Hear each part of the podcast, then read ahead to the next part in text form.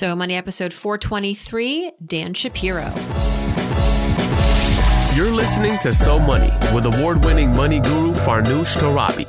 Each day, get a 30 minute dose of financial inspiration from the world's top business minds, authors, influencers, and from Farnoosh herself. Looking for ways to save on gas or double your double coupons? Sorry, you're in the wrong place. Seeking profound ways to live a richer, happier life. Welcome to So Money. So Money is brought to you today by Wealthfront. Wealthfront is the most tax efficient, low cost, hassle free way to invest. Now, many of you I know are interested in simplifying your investment strategy. You want to reduce fees. You want to work with a service that you trust and Wealthfront delivers. It builds and manages your personalized, globally diversified portfolio. To open an account, the minimum is just $500 and that gets you a periodically rebalanced, diversified portfolio of low cost index funds. There are zero trading fees, zero hidden fees, and advisory fees that are just a fraction of traditional advisors. In fact, Wealthfront manages your first $10,000 for free. To learn more and sign up, visit wealthfront.com forward slash so money. Hey, welcome back to So Money, everyone. How are you? Hope you're doing great. I'm your host, Farnoosh Torabi, and very excited for today's guest because he's going to solve all of our negotiation blunders and teach us how to actually maybe achieve world peace. Dan Shapiro is here. He's the founder and director of the Harvard International Negotiation Program. Dan has his PhD and he is a world renowned expert on conflict resolution from advising leaders of war torn countries to working with senior executives and families in crisis. Dan has helped thousands of organizations and individuals solve the problems that divide us. And he recently published a book. It's entitled Negotiating the Non-Negotiable, How to Resolve Your Most Emotionally Charged Conflicts. One of the first questions I asked Dan was, how do you get that raise once and for all? Let's talk about the conflict in the workplace. And sometimes that's the conflict we have with our salary. What about the most important and effective way to resolve conflicts over money in your marriage? And how to negotiate with people who are just being downright irrational? I mean, how do you even begin? He has all the answers and more. Here's Dan Shapiro. Dan Shapiro, welcome to So Money, ready to solve all of our conflicts, right? Amen. it's good to be here with you, Farnoosh. I am so happy to connect with you. I read an article where you were quoted in this article on Business Insider about how to resolve conflict at work, specifically if you're conflicted about your salary and you want yes. to ask for that raise. It's just one of those emotionally overwhelming situations that we often find ourselves in. And it's hard to really uh, be rational. And then, of course, your negotiation uh, skills and advice is not just for people on the job, but in politics, in conflict resolution overseas, and even in your home when you have battles with your spouse. Would love to start with how you became the expert in conflict negotiation and conflict resolution. Dan, I mean, you teach at Harvard. You've written your new book is called Negotiating the Non-Negotiable. How to resolve your most emotionally charged conflicts. Were you the child on the playground that was the Switzerland. you, were, you were giving everybody the, you know, the how to and the, the conflict resolver on the playground. You know, I, I, was something of the Switzerland on the playground, although I cannot, I, I you know, I, am by no means perfect, you know. Um, no, but I mean, I was always, I mean, as you asked the question, I was thinking about it. I was always sort of connected to the various different circles within, you know, within elementary and middle and high school, never the center of the circle. So not the most popular, but always sort of able to relate to people within each of the different circles. So in that sense, an intermediary almost, you know, maybe by nature, I suppose. Um, but that, you know, definitely some truth to that, you know, uh, and, and then my own work, my, my real substantive work in conflict resolution began in the late eighties, early nineties I was working in Eastern Central Europe, helping to share tools of conflict resolution as that part of the world was changing from a closed to an open society. From your perspective, your book is called Negotiating the Non-Negotiable. Is that to say that we can have world peace? We can have harmony at work. We can have harmony at home, regardless of whatever the obstacles may be? My research has shown that the single biggest problem in so many of these conflicts is not that they're impossible to resolve, but that they feel non-negotiable. Which means, in other words, it's a mindset that we get into. A mindset that in my book, I call it the tribes effect. When all of a sudden, no matter whether you're negotiating with your romantic partner or it's Israelis and Palestinians negotiating, all of a sudden that other person becomes conceived of as an adversary, as the enemy. And it's that mindset that is, that gets very entrenched, but it's also that mindset that one can change. So how do you change the mindset? How do I look at my husband when he hasn't done the dishes, as you wrote about in Oprah magazine recently? Yeah. Something as small of a conflict as that, but in the moment, right? He's my adversary because he didn't do what he said he was going to do. And it's a small problem, but it's maybe indicative of a bigger pattern of things. And I just want to fight and it's midnight. How do I, how do I resolve this and go to bed not angry? Mm. Yeah, no, I think in, in the book, what I talk about are five emotional forces that tend to pull us toward divisive thinking. So these forces, most likely, at least some of them are acting on you. You may not even know it, and they're making the relationship with your husband more difficult. Uh, let me give you one example. So one of the concepts is what I call vertigo. So vertigo is that experience you get when you get so emotionally consumed in a conflict that you cannot think of anything else but that conflict and that evil other person, be it husband, wife, whatever it might be, you know, but, and that evil other person, it's as though you are in the midst of an emotional tornado. The world, you know, the, the walls are swirling around you and you cannot see outside of it. That's vertigo. That that's also what happens when you start shaking during yes. a fight. That's what. Oh yeah, no, no, totally. yeah, and it's also the, the you know, it, and, and one can often see that little tornado coming. And, and, um, the big question then to ask is, do I really want to go there? You know, so what kind of conversation do I want to have in your case with, with your husband about how to deal with those dishes? You know, do you want it to be a spiraling conflict that's getting out of control? Or do you want to approach it more from, uh, you know, a, a, place of mutual understanding, saying, you know, look, I'm frustrated right now. You said you were going to do this. Help me understand what was going on from your perspective. You don't need to get rid of the anger, but you don't necessarily need to avoid to, to fall prey to vertigo, to that spinning circle, you know, spiral. You become your worst enemy. You can become your worst enemy. And, and all of these emotional forces, they're actually there to protect you. You feel rightly upset. Your husband did not do those dishes. You know, and so vertigo comes in as one example. It gives you this extra energy to fight for your cause. And yet as you start to assert yourself, perhaps too forcefully, all of a sudden your husband's response is, you don't understand my situation. I just got home at 11 o'clock tonight and blah, blah, blah, you know. So each has validity to their perspective. The dangers to, to not, you know, the danger is falling prey to some of these emotional forces that, that divide us rather than unite us.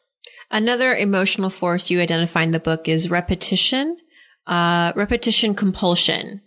So this is the, I, the experience we all have when we repeat the same dysfunctional patterns of behavior again and again and again and again.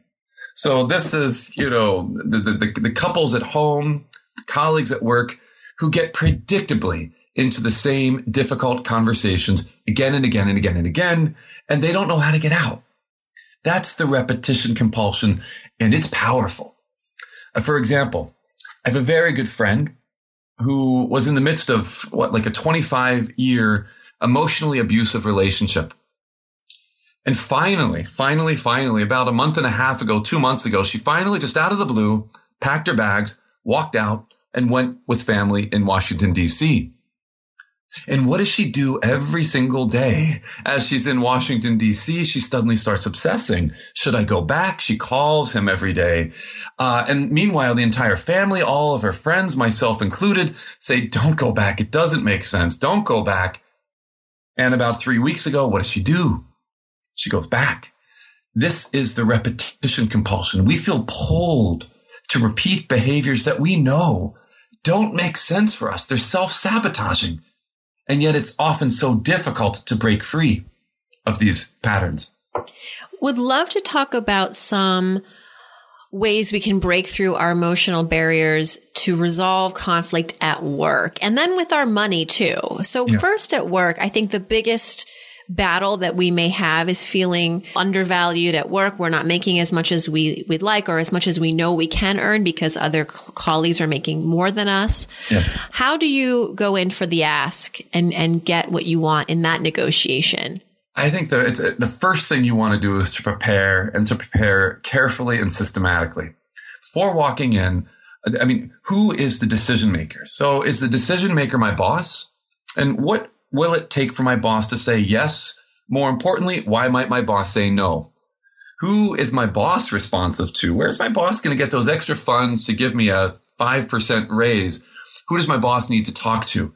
And what is some sort of invitation I could suggest to my boss that would allow him or her to more effectively navigate within that decision system as well. So big question number one, what are your boss's interests? Why should your boss say yes to your request? Uh, point two on preparation. Don't walk in with just a random percentage raise that you want. You know, I want a 5% or a 10% raise. I'm essential to the company. What is that number based on? Look for some sort of market standard. And there's a lot of information now on the internet, but something that can allow you to have a persuasive argument to your boss.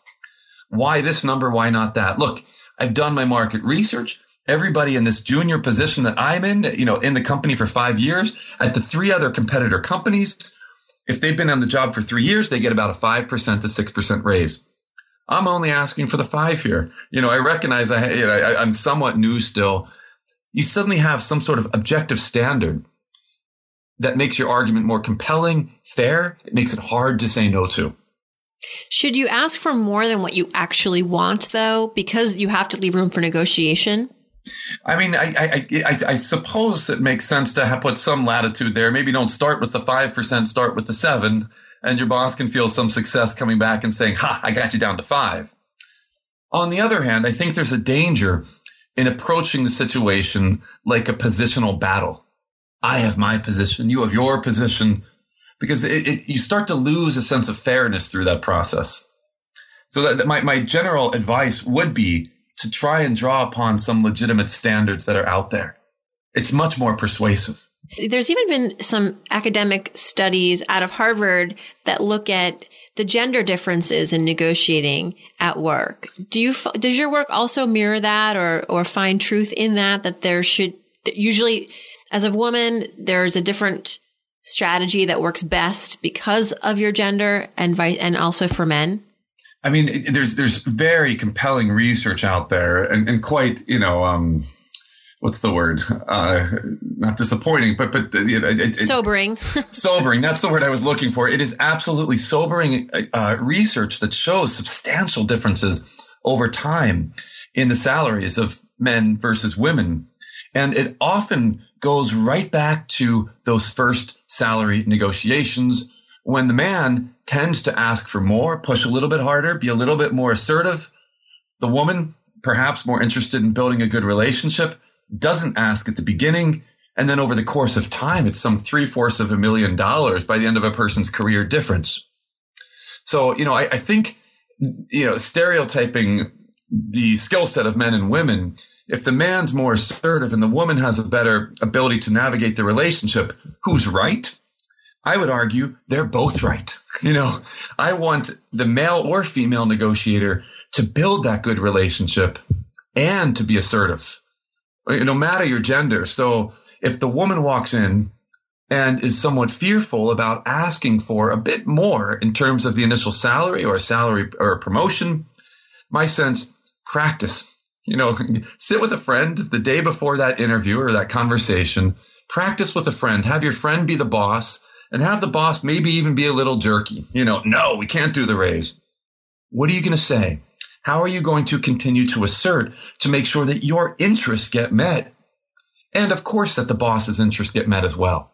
In the Business Insider piece, you actually recommend that you, as the person seeking the raise, play the role of boss, of manager, because perhaps that's what ultimately is going to give you the sense of empathy. And how important is empathy when it comes to negotiation?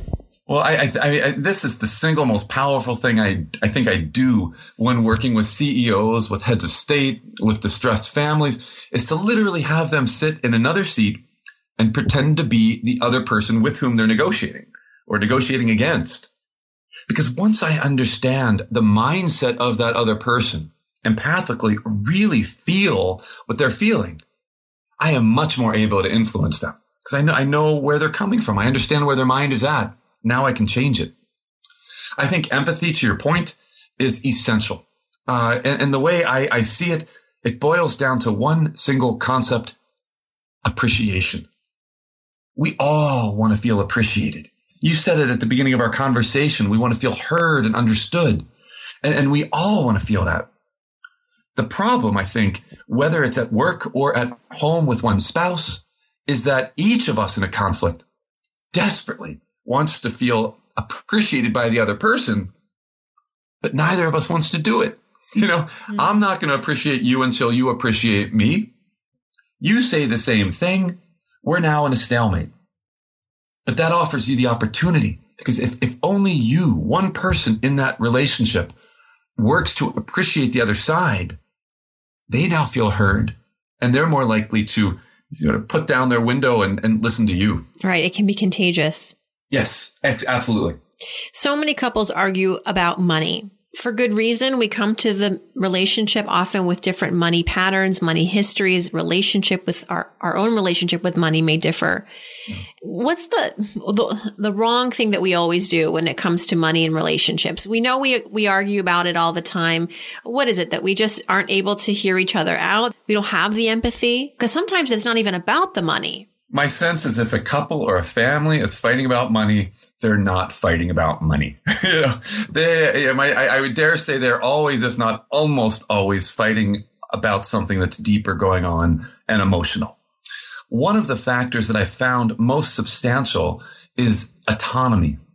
So autonomy is the freedom to make decisions without somebody else telling you what to do. And let's say in a marriage, each partner in that marriage wants some freedom to make decisions over money without the other person telling them what to do. You know, culture might come into this to some degree, but generally I think this is true.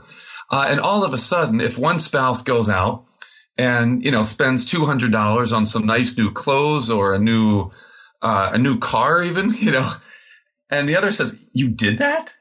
And, and you didn't even tell me you were going to do that? This isn't just a conflict about money. This is a conflict about autonomy. Who has the freedom in the relationship to make decisions about money? And, and, and one simple way to get around this or to deal with this, if it's a couple's relationship, a family situation, might be for the couple to simply sit down and to think through what they need to do, how they should make those decisions about money. So in other words, $100 or less, you or I, we can go out and spend that if we want. We don't need to even talk to the other about it anything more than a hundred or let's say 200 to $500, let's say we need to consult. So I need to consult you before I buy that nice new mink coat. You need to consult me before you buy that new office desk for home. And then anything that becomes extremely substantial within the financial um, realm, say $500 or more, whatever it is, my notion is that might be a third bucket, negotiating. We need to talk about it and decide are we really going to renovate the kitchen in our home or not? And that becomes a joint decision. I think the problem is when people mix up these buckets. You know, someone buys the new car without consulting the other. Someone, uh, you know, makes a more expensive purchase and the other feels like, wait a minute, why didn't you tell me about that? This is something for our home, not your home. Right. I think it's so important now as couples are getting married later in life. And by the time we get married, we've had such a a run with our own personal financial life. We've been used to making our, our, own choices, having that financial freedom and autonomy. One of the things I often suggest too, in addition, you have great suggestions. I would also add, you know, have your own separate account mm. and it doesn't have to be a Swiss bank account. You know, it could just be a, a siloed account under your joint bank. And it's just a way for you to be able to put money in, uh, put it aside and also take out money without feeling like you have to quote unquote ask for permission. Yes. And this is just your, your personal slush fund. So I completely agree. Yep. I think that's a brilliant idea. You know, and, and, as we talk, you make me think about a story that happened a long time ago.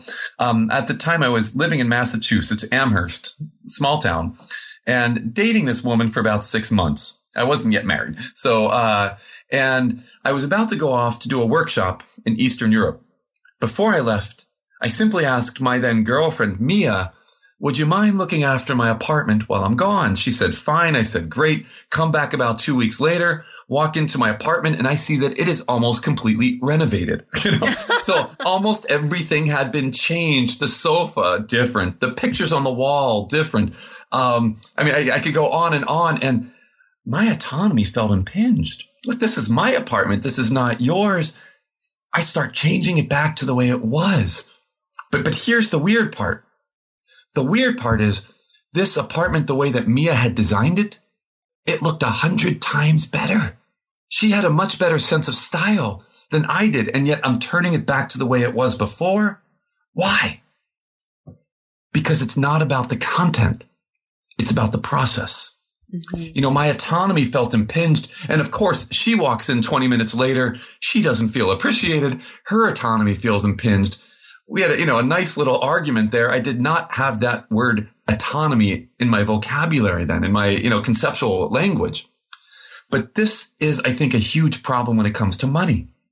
You can even, I mean, imagine the situation. Someone, your husband, let's say, uh, let's, Farnoosh, let's say your husband puts together a wonderful surprise party for you and buys you a new $50,000, I don't know, BMW wow. as a surprise and so on. And all of this happens, but, and you get there and it's all there. As exciting as this might be, you might also have this slight frustration. Wait a minute. This is big money and you did not consult me. That's autonomy. So in other words, it, even if somebody is doing something positive for you, if your autonomy doesn't feel respected, it can feel upsetting.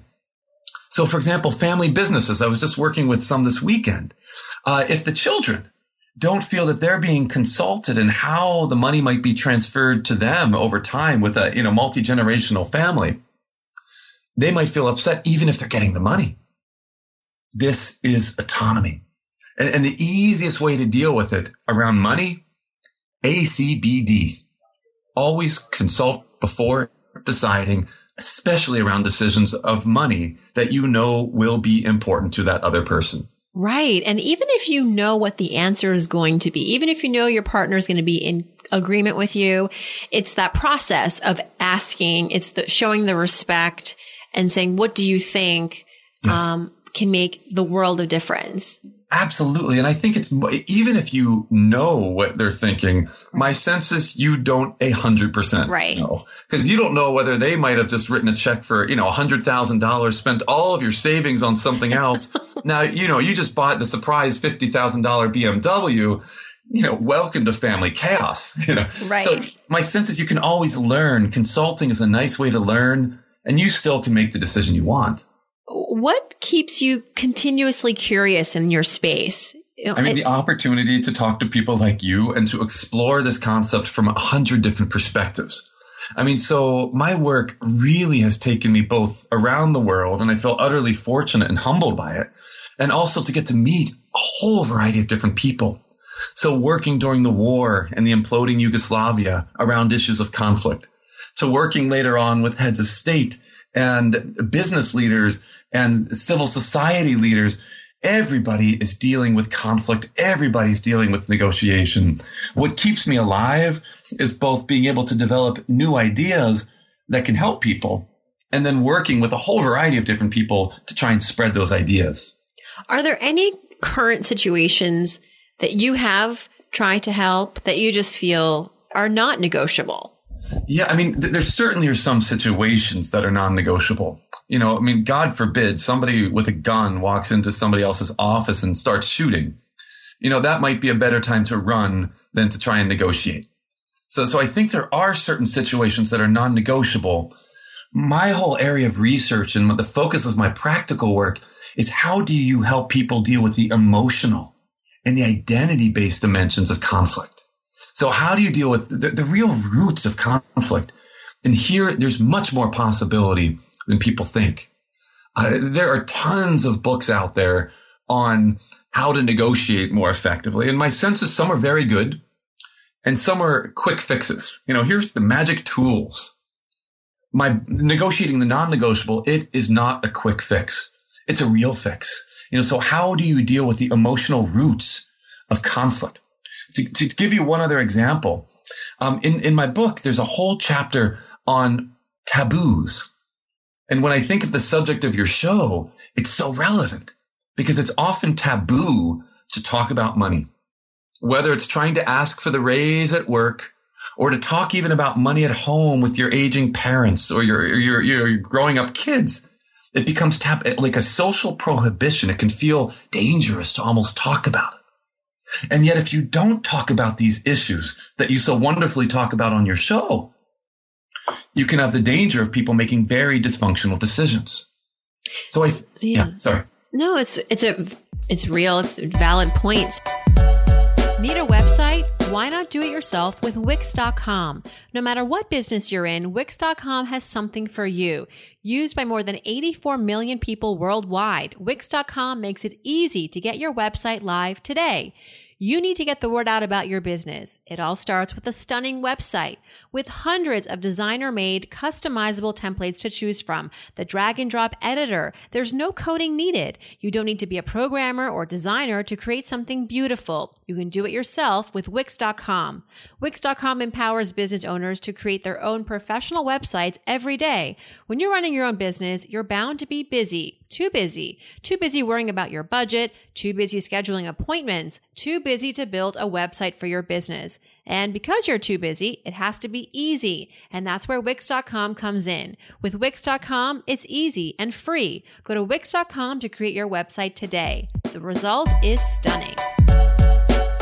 So if you understand that what you're struggling with is a taboo, how do you break through that given that you might not be supported in your environment because everyone else believes it's a taboo and you are the crazy one now who's bringing it up? Right. So I, there's in, in my book, I talk about a basic system, ACT, A-C-T, three ways to deal with taboos. One, do you want to just accept it? You know, so, you know, let's uh, taking away from money. Let's say mom has a drinking problem. You know, so I might realize, boy, if I raise this issue with mom, she's going to threaten to kill herself again. And that does neither of us any good. So I'm just going to accept the taboo. I'm not going to talk about it. That's one possibility. Two, you can chisel it away. That's the C. The idea here is I'm not going to probably talk directly with mom, but let me talk to her doctor, you know, or, or someone like that and say to the doctor, look, I think my mother's really, really drinking too much right now. I'm worried about her health when she comes in next week, do you think you might privately be able to talk with her about that? That's chiseling away. And the T is tearing it down, tearing down that taboo. That's, you know, mom, we've all come. We're confronting you right now. You have a problem. We're scared for you. So there are three different ways to deal with taboos. If you do want to break a taboo and talk about it around money, for example, the first thing to do might be to try and establish some sort of safe environment. You know, just saying, look, can I talk to you, Farnoosh, confidentially for just a few minutes about something that's really been bothering me? And you can say, well, what, well, it's something about the money.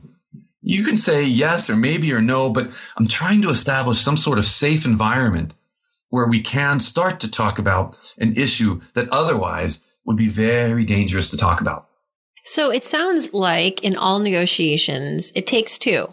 And you might come to the table with all this awareness around empathy and autonomy and wanting to create a safe environment, but ultimately that other person needs to be in agreement. How do you get the other person to see your perspective? No, it's a, it's a wonderful question. It only takes one. It only takes really? to make the difference. Let me give you an example. Part of the work I do is working with hostage negotiators. And they're often dealing with someone who is extremely volatile on the other side. Most people in the world would consider that person on the other side irrational. They're going to kill a child. They're going to kill the colleague. They have a gun. Ah. And it only takes one. It takes the ability for that hostage negotiator to listen extremely effectively, to appreciate that other side's perspective to the extent that that other side feels heard, feels understood, and the moment that happens, all of a sudden, it's no longer me versus you. but it's the two of us thinking through the same problem in front of us. You know, so wow, your wife divorced you. You haven't seen the kid that you now have in the room with you for the, you haven't seen this kid in five years. You're threatening to kill your own child unless your wife gives you more uh, opportunity to do so. I'm getting it. I'm getting it. Help me understand more. And all of a sudden, it only takes that one to build that partnership between both sides, even in extreme situations. So when you hear on the news and, and you read in the papers that you know, certain organizations, let's say ISIS, you know, like we won't even entertain their demands. We won't even entertain or listen to what they need. Is that the wrong approach? Well, I'm not sure that's totally true. Yeah, uh, what, what, in terms of what's actually happening, I think at a very formal level, the United States government is not acknowledging or recognizing ISIS. I don't know any facts beyond that, but my hunch would be that there are some people who are at least through third party, you know, channels are trying to connect with some of those people. And if that's not true, I would hope that that should, you know, it should be happening because I, I you know, if, if I, I wouldn't want a formal U.S. representative to be meeting formally with ISIS representatives. That gives too much legitimacy to a terrorist organization. On the other hand, if there's some way that you can get some you know, lower level person who has connections to the U.S. government, who has some ability to connect with people in the ISIS organization, now you can start to learn what do they really want? You know, is their interest just in committing, you know, reprehensible violence toward innocent people? My hunch is there's something more there. What's, what are their political interests? What are their social interests? Why are 14 year olds joining this organization? What are their interests? And once we can understand what those interests are, we're in a much better place to build policies that can effectively influence, you know, the, the, um, the degradation of ISIS. You know, and Dan, in hearing you, it sounds like a lot of this is also having patience, which can be very difficult in this era. It is. Well, I, I certainly in a place like the Middle East. Um, one of my somebody who I've worked with to some degree, the um, uh, the, the, the chief negotiator for the Palestinian Authority, uh, he wrote a book recently uh, offering a number of principles to effective negotiating in the Middle East. Just as you say, patience was one of those big principles. I think patience, on the other hand, doesn't mean doing nothing. I think there is always something you can do to make yourself a more effective negotiator and conflict resolver. For example, you just simply observing how, what are my fights typically like with my spouse or with my colleague at work? What's the pattern look like? And then asking yourself, what is one behavior that you personally might change? To change that behavioral pattern, that's power. You know, now it might not solve the whole problem. That might take two years, but tomorrow you can do something that can start moving that relationship in a better direction. What have you learned from writing this book? I always ask authors, you know, after you have spent so much time researching and writing the book and now publishing it and marketing it, what's been the biggest lesson learned from publishing this book? It, it's a great question. Uh, I, I, honestly have learned so much through publishing this book. There's a one chapter, for example, is on how do you negotiate the sacred? How do you negotiate those issues that are most important and meaningful in your life, whether religious or not? And writing that chapter took, I, what, at least a year or two unto itself. Really? Just trying to understand what is, what is the sacred? How do you understand what this thing is? And is it possible to negotiate the sacred? Because it, what I what I realized was that the sacred, by definition, it has infinite value. You know, try and how can I try and quantify the value of my children? You know, or my love for my spouse or my parents or something like that. You can't. It's infinite. It's non-quantifiable, and yet, how do you then negotiate it? Can you negotiate things that people hold as sacred, whether sacred land or sacred beliefs?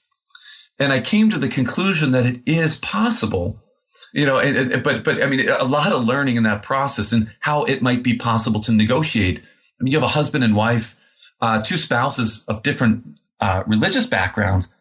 How do they negotiate raising the kids? It's a sacred problem, but there are ways to deal with this. It wasn't apparent to me before writing the book. After writing the book and as writing it, you know, the ideas started to, um, to appear And so, can you give us a clue? well, How do we do this? I know pl- many families that are of split religions and they are living in harmony. So it can be done, obviously. Oh, it absolutely can be done. And some do it wonderfully, some do it terribly, and probably many are in between.